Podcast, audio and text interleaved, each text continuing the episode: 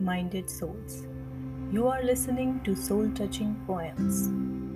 एक ऐसा पॉडकास्ट है जहाँ मैं आपके लिए दिल को छू लेने वाली कविताएँ पढ़ती हूँ आज की रचना का नाम है मुक्ति की आकांक्षा और इसके रचयिता हैं सर्वेश्वर दयाल सक्सेना ये कविता इंडिया में स्कूल टेक्स्ट बुक्स में इंक्लूड की गई है क्योंकि it has a deep meaning तो चलिए सुनते हैं।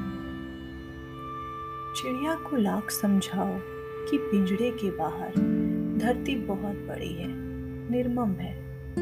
वहाँ हवा में उन्हें अपने जिस्म की गंध तक नहीं मिलेगी। यूँ तो बाहर समुद्र है, नदी है, झरना है, पर पानी के लिए भटकना है।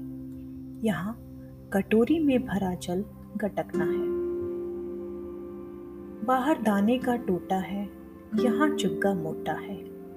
बाहर बहेली का डर है, यहाँ निर्दंद कंठ स्वर है। फिर भी चिड़िया मुक्ति का गाना गाएगी। मारे जाने की आशंका से भरे होने पर भी पिंजरे में जितना अंग निकल सकेगा, निकालेगी। हर सो ज़ोर लगाएगी, और पिंजरा टूट जाने या खुल जाने पर उड़ जाएगी। Thank you so much for listening. Have a good day or great night.